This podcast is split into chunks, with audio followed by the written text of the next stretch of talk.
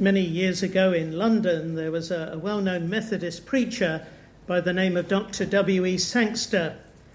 He was the minister at uh, Westminster Central Hall. And by all accounts, he was uh, a godly man and he was a gospel man. On one occasion, he preached a very popular sermon with the title Paul's Magnificent Obsession. He said that Paul had a magnificent obsession. His sermon was based upon two words of the Apostle Paul, found in fact in the majority of his New Testament letters. It is, of course, the expression in Christ. In Christ, Paul's favorite definition of a true biblical Christian. If you're asking this morning, what is a Christian? Paul would immediately answer, a person who is now in Christ. What a glorious truth. It refers, of course, to that wonderful, living, vital, loving union that we have with the Son of God who loved us and gave himself for us. We were once in Adam who fell, but now we are in Jesus Christ who has triumphed over all. And once in him, in him forever, thus the eternal covenant stands. Yes, in Christ, in Christ. And did you know that Paul uses that expression 160 times in his 13 New Testament epistles? Absolutely incredible, isn't it? Clearly, a magnificent obsession. Now, this morning I want to borrow Dr. Sangster's famous title because I think it perfectly applies and relates to another statement that Paul makes here in Philippians chapter 3. For as Paul comes to the climax of his great autobiographical account of his life and experience, in verse 10, he suddenly exclaims, That I may know him and the power of his resurrection and the fellowship of his sufferings, being conformed to his death if by any means I may attain to the resurrection from the dead. What was Paul's magnificent obsession? That I may know him. And of course, by him, he means the person of his wonderful Saviour, the Lord Jesus Christ. And the astonishing thing is that Paul was writing those words not as a new convert, but as a mature Christian believer and an apostle. In fact, Paul had known Christ for 30 long years when he penned those words. And yet, even though three decades have now passed, Paul's obsessive longing and desire were exactly the same.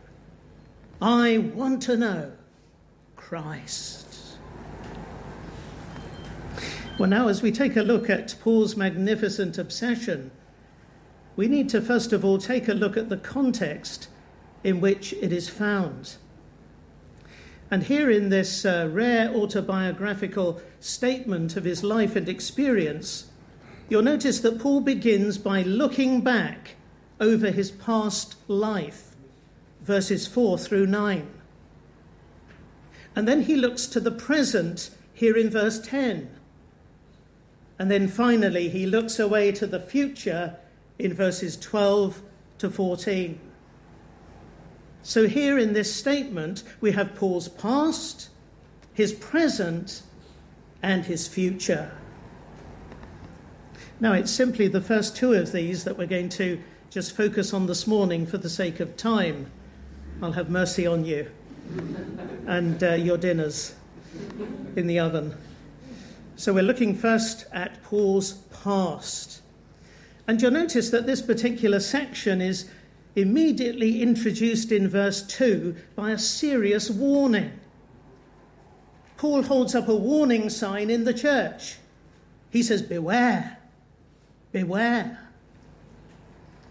I'm sure some of you here can remember uh, the great Steve Irwin, that Australian uh, uh, crocodile hunter and conservationist, Um, and how, whenever he came across a, a cranky looking snake or a, a cranky looking croc, he would always exclaim, Danger, danger, danger. And that's exactly what Paul is doing here, isn't he? He issues a threefold warning. He says to the church, Beware. And then he repeats it, Beware. And then he repeats it again, Beware. A threefold warning. What exactly is he warning these people about and us this morning? Well, the danger was due to false teachers who had entered the Philippian church. The danger of false teaching and false teachers. And notice how he goes on to describe these people here. I mean, he's hardly complimentary, is he? He doesn't seek to curry favour with them or get round the negotiating table, even. No, no, he's positively scathing. He calls them dogs. He says, Beware of dogs. And of course, when he refers to dogs, he's not talking about those nice domesticated, uh, fluffy friends that we have in our homes. He's talking about these wild, vicious, pariah dogs that roam the countryside, full of germs and disease, foaming at the mouth, snapping at your heels. Beware of dogs. Beware of evil workers. Beware of the mutilation. These people, he says, they're not harmless, they're dangerous. They are mutilators. They are people who are going to cut you and hurt you and destroy you. Now, why is Paul getting so steamed up? Why is he so hot under the collar here? Why is he so exasperated? Why does he uh, become so scathing in his criticism of these men? And the simple answer was that what these people were teaching the Philippians was not a valid alternative point of view that you could take or leave. No, no. It was positively dangerous, it was poison, it was harmful, it was another gospel, it was another Jesus. They were distorting the true gospel of Christ. It was as serious as that. You see, these people were Judaizers, as they're referred to, or people who belonged to the circumcision party. They were Jews who supposedly had embraced Jesus as their Messiah, but the problem was that really nothing had changed in their lives, in their theology. They were still clinging to Moses and the law. And now they were demanding that these Gentile converts in Philippi, in order to be truly saved, truly Christian, they must be firstly become Jews. They must undergo circumcision. They must be mutilated. And then they must obey all the laws and the regulations of the Old Testament scriptures. It was another gospel, it was another Jesus. You see, basically, what these people were guilty of doing was they were denying the sole sufficiency of Christ alone for salvation. It was a teaching of Christ plus, Jesus plus circumcision, Jesus plus conformity to the laws and the regulations of the Old Testament scriptures. And friends, once you put a plus sign after Jesus, then you are left with no gospel, no hope, no salvation at all. Because Jesus Christ alone is the Saviour. Salvation is of the Lord. It's His work from beginning to end. He doesn't need help from anyone else. We can't add to or contribute to His work in any way, shape, or form, or we'll ruin it, we'll spoil it. He alone saves. And salvation is by grace alone, through faith alone, in Christ alone, to the glory of God alone. And He is able to save to the uttermost for all time all who simply come to God through faith and trust in Him. Jesus alone, the Saviour. Thank God we don't have these people coming into our churches today demanding that we be circumcised in order to be fully saved. Well, I'm thankful for that anyway. But of course, this teaching is very subtle, isn't it? This teaching of Christ plus is still with us today, isn't it? The danger, the warning still needs to be sounded out in every church up and down the land. We see it in the Roman Catholic Church, don't we? With their insistence on faith in Christ plus the traditions of Rome, faith in Christ plus baptismal regeneration. These things are necessary. And we see it also, too, do we not, in all the cults and the sects that are available today. Literally thousands of them, new ones springing up almost every week. It's difficult to keep up with them. But there is one thing that is a failure in everyone, without exception, and that is that Jesus Christ is never enough. He's never an all sufficient Saviour. It's Christ plus the Book of Mormon, Christ plus the teaching of the watchtower, Christ plus this ritual and that ceremony. And then, even much closer to home, even in our evangelical circles, we're being constantly told that we need some extra special experience of the Holy Spirit in order to enable us to become complete, fully fledged New Testament Christians. Christ plus the baptism with the Holy Spirit, Christ plus speaking in tongues, and this and that. It's another gospel, friends. It's another Jesus. You see, the basic danger that Paul is warning people of here in Philippians 3 is the danger of self reliance, isn't it? It's the danger as Paul puts it here, of confidence, having confidence in the flesh. In other words, confidence in something else other than Jesus Christ. And this, of course, was the very error that Paul himself had fallen into as a religious Jew, as Saul of Tarsus, in his former life. You'll notice how he brings this out here in verse 4. He's addressing these agitators that were disturbing the new converts in Philippi. And he says, You're boasting in the flesh, you're trusting in the flesh, you're boasting in circumcision and all these rites and ceremonies. Well, I might also have confidence in the flesh.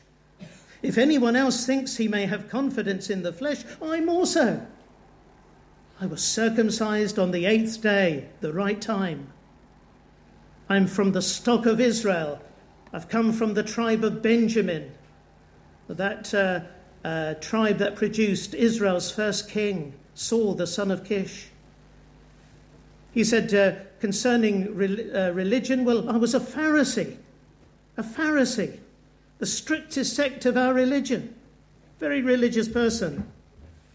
He says, uh, I'm a, a, Hebrew of the Hebrews. In other words, he was a Hebrew son born of both Hebrew parents. His lineage was the purest of the pure, and he could speak the Hebrew language fluently.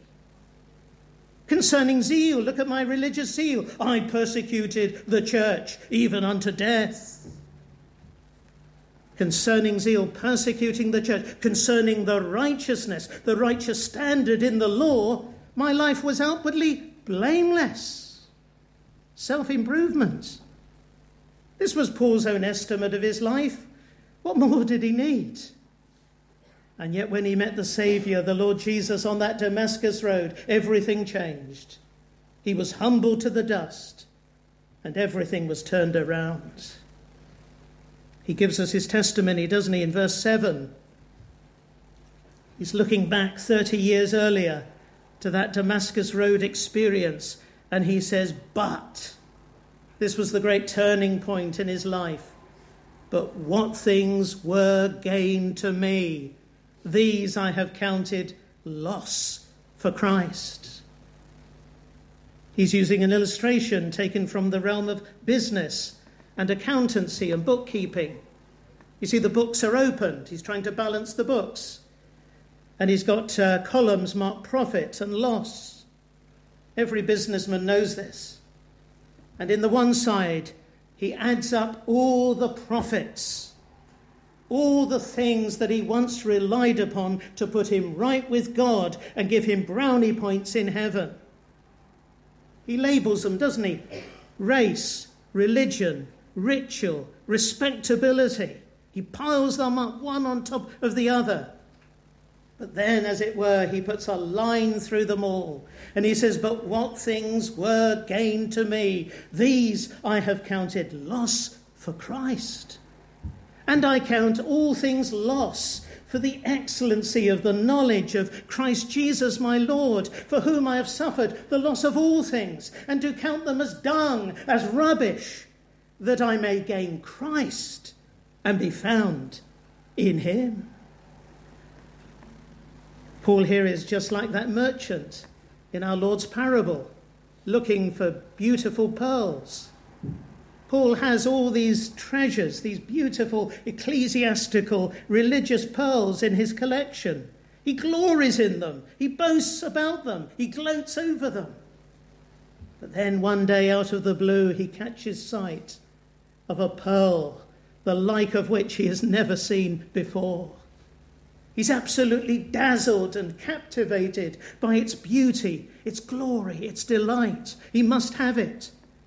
He freely confesses all his collection is nothing but rubbish in comparison, and he willingly relinquishes it all that he may gain Christ, that one pearl of superlative price. That's conversion.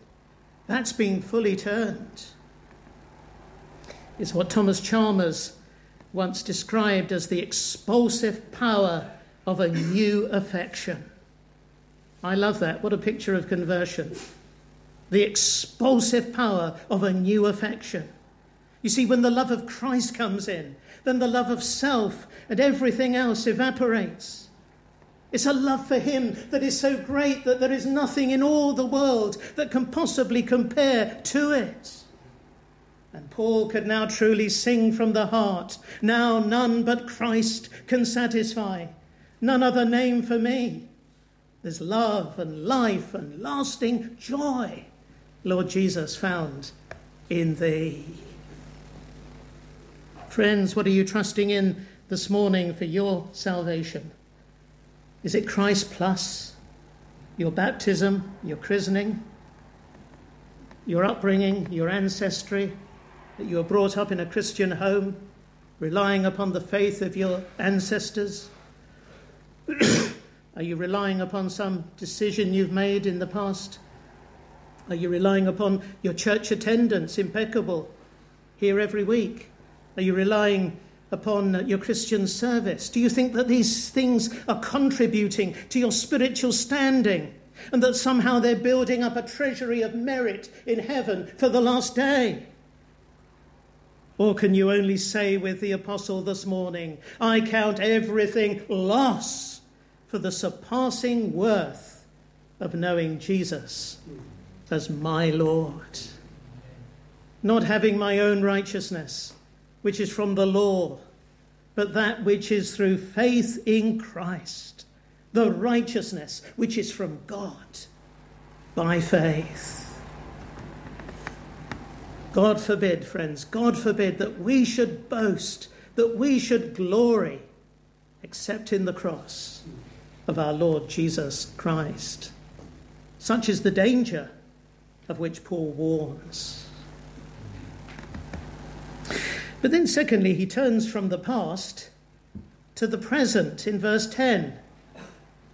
From the danger of self reliance, he turns to the devotion that Christ inspires. And he says that I may know him.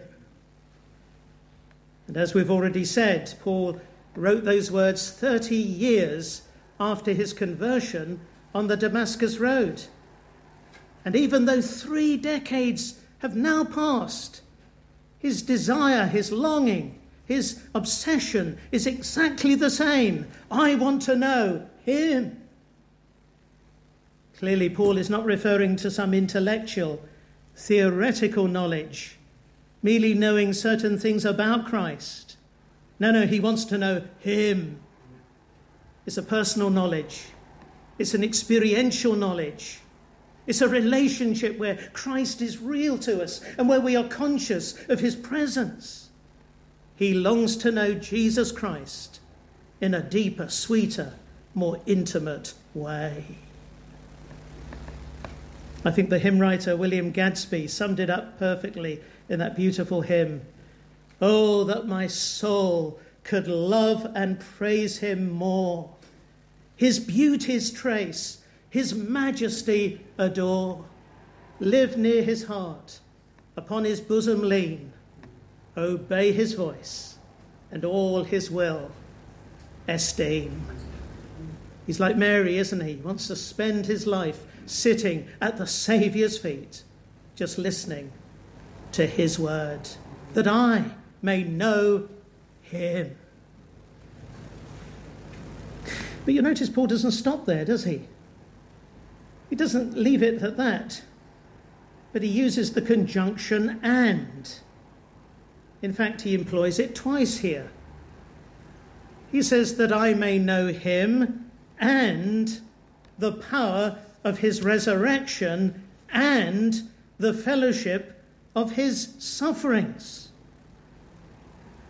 Now, friends, it's vitally important that we don't go home this morning thinking to ourselves that Paul is referring to three separate individual things here.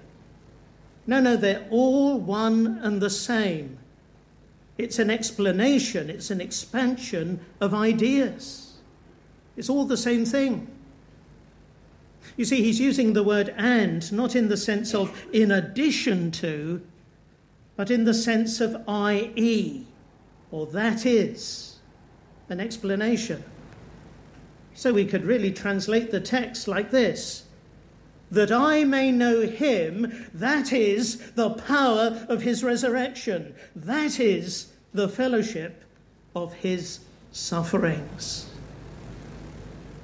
And first of all, knowing Christ means knowing the power of his resurrection. Now, what did Paul mean by that? Well, he certainly doesn't just mean knowing the resurrection as an historical event that took place 2,000 years ago when Jesus was raised from the dead by the power of the Father.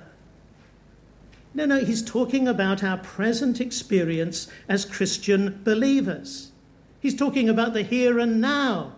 He's talking about the very power of the risen Lord that is working in the hearts and lives of every gospel believer to make us more like Christ.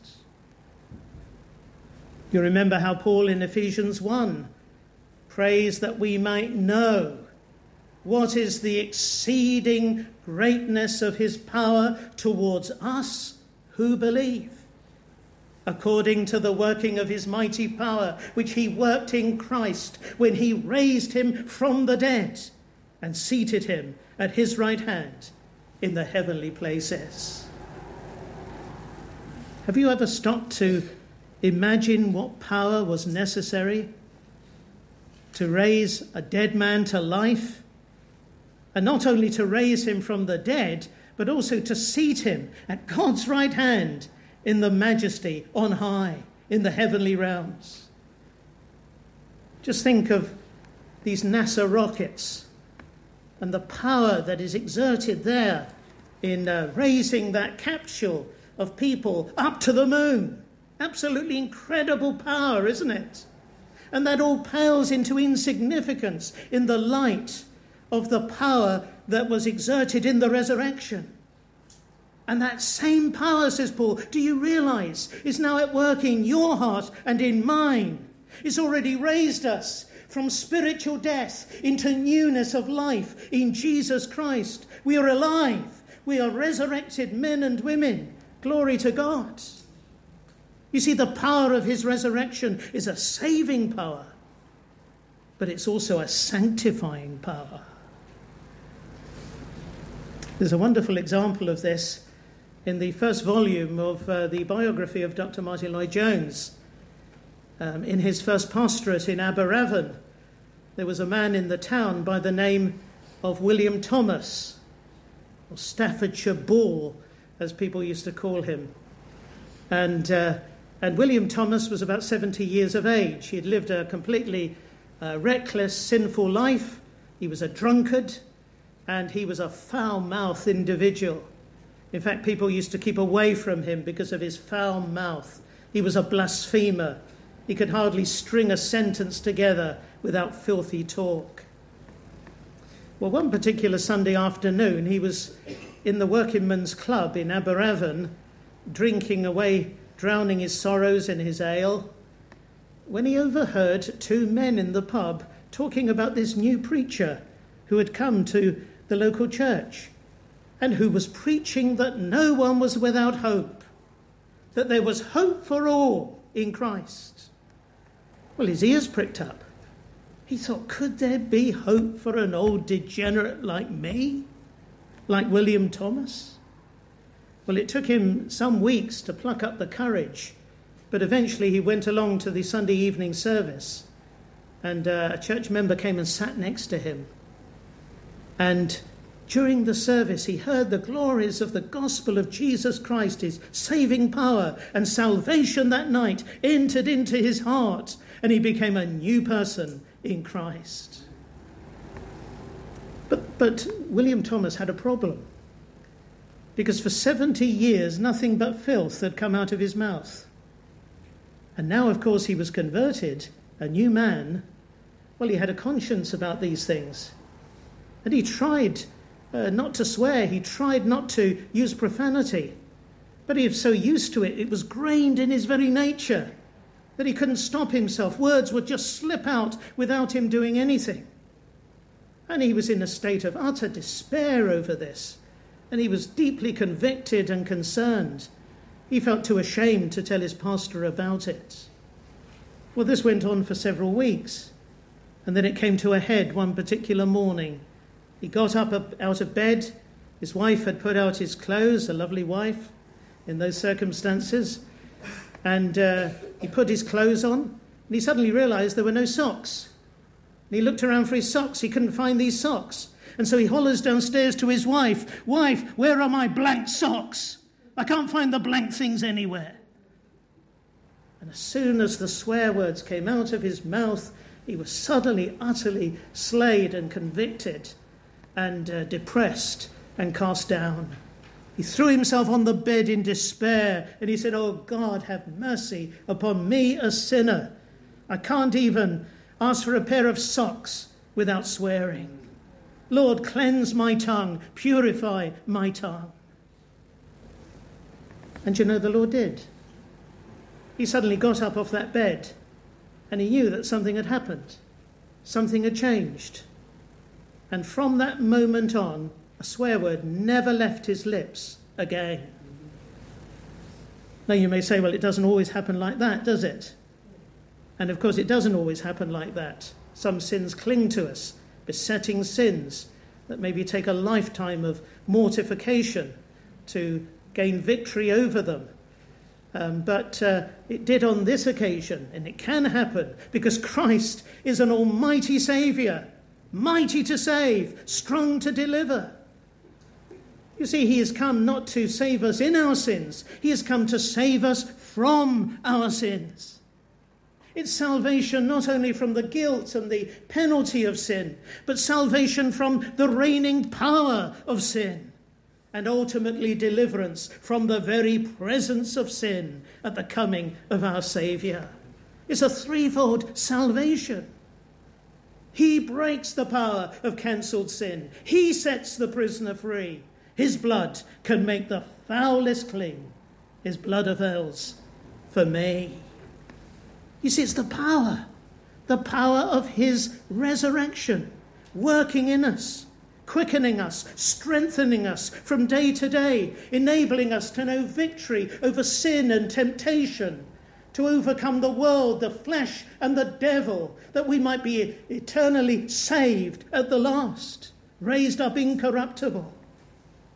Yes, knowing Christ in this deeper, intimate way means knowing the power of his resurrection. But Paul doesn't stop there, does he? There's something else here. Maybe you were hoping we would stop at the power of his resurrection. That's glorious, isn't it? That's triumphant. That's victory. That's positive. But the fellowship of his sufferings, well, we don't like that one so much, do we? We shy away from that one. That doesn't sound too pleasant, does it? And too positive. But if that's what you're thinking, you would be entirely wrong because it's just as encouraging as the former. Because notice, it is not our sufferings, it's His sufferings. And notice also, it is the fellowship, the fellowship of His sufferings. In other words, what Paul is saying here is that when we suffer as Christians in this world, as we will and must, we never suffer alone. There is always someone with us in the suffering. There is a fellowship, a communion that is going on with the Lord Jesus Christ. There is one with us, like unto the Son of Man, when we pass through the storm and through the flames. He will never leave us or forsake us. It's the fellowship of Christ in these sufferings. Do you know there's a beautiful example of this in the martyrdom of the two Margarets from Scotland in the 17th century? You remember how the king had ordered all people to worship in the Episcopal Church, over which he was the head. And uh, the two Margarets, Margaret MacLachlan, Margaret Wilson, refused. They wanted to worship according to their conscience, according to the Bible. And they would gather secretly in meetings and they were caught and they were made a, um, an example of. The soldiers took them to Solway Firth, this bay in Scotland near Wigtown, where they came from. And they put in two stakes when the tide was out in the bay. One stake further out at sea, the other nearer to the beach. They took the older Margaret MacLachlan, 63 years of age, and they tied her to the first stake. And then they took Margaret Wilson, just 18 years of age, a teenager, and they put her on the second stake and tied her with the hope that when she saw her companions suffer, she would recant. Well, the tide began to come in. The water was soon lapping up to Margaret MacLachlan's chin. She didn't utter a word. She was quiet, meek as a lamb, like her Saviour in suffering. And then the water began to lap over her head. The waves crashed over, and her body seemed to move in the water. It seemed to writhe. There seemed to be some sort of struggle going on. And the soldiers started to mock and to laugh. And they pointed to young Margaret Wilson and they said, Look at your companion. What do you think of her now? And Margaret Wilson uttered those immortal words Think, she says. I think I see Christ wrestling there.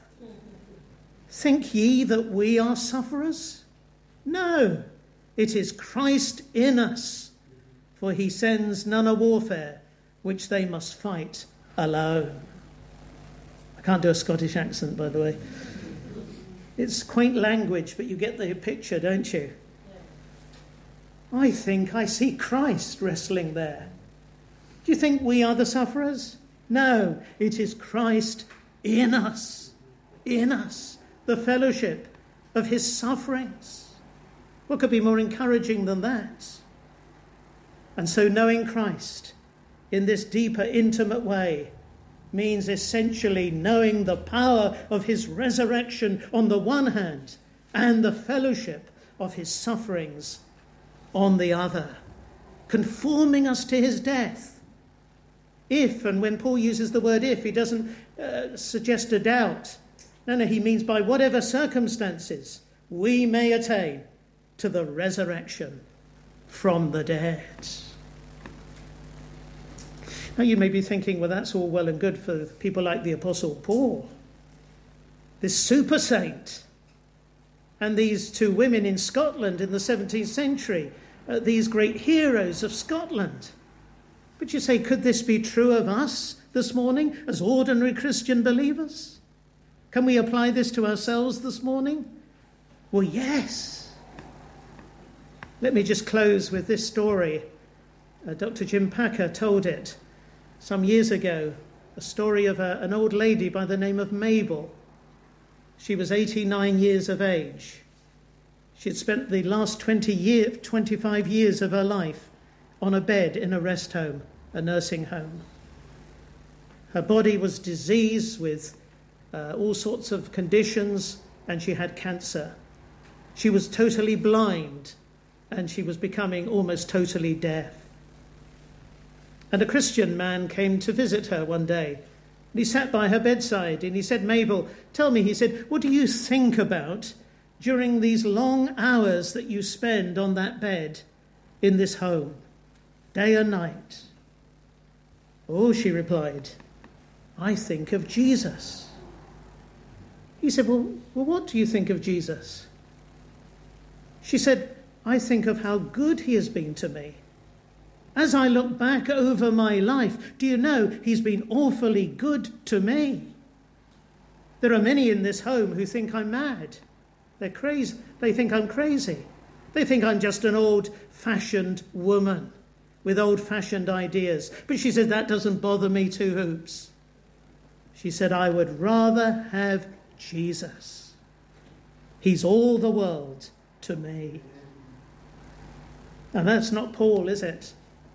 That's not the Wigtown martyrs of Scotland in the 17th century. That's just poor, decrepit Mabel. What a testimony. May God grant that we may bear such a testimony in this year of 2023 and in the days that lie ahead if the Lord should tarry. May we have that obsession. May we have that longing, that desire to know Christ more and more, so that we may know more of the power of his resurrection and the fellowship of his sufferings. For there is coming that day when we shall see him face to face. We shall be satisfied when we awake with his likeness changed from glory into glory, till in heaven we take our place, till we cast our crowns before him, lost in wonder, love, and praise. He's all the world to me.